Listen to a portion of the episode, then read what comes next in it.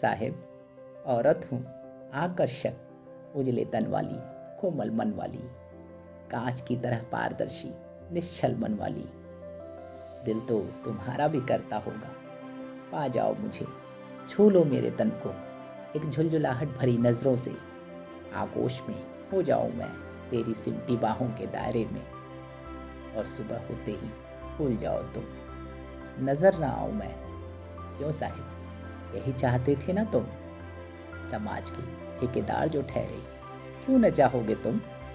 एक वस्तु जो ठहरी, समाज के ताने बाने में फंसी मैं।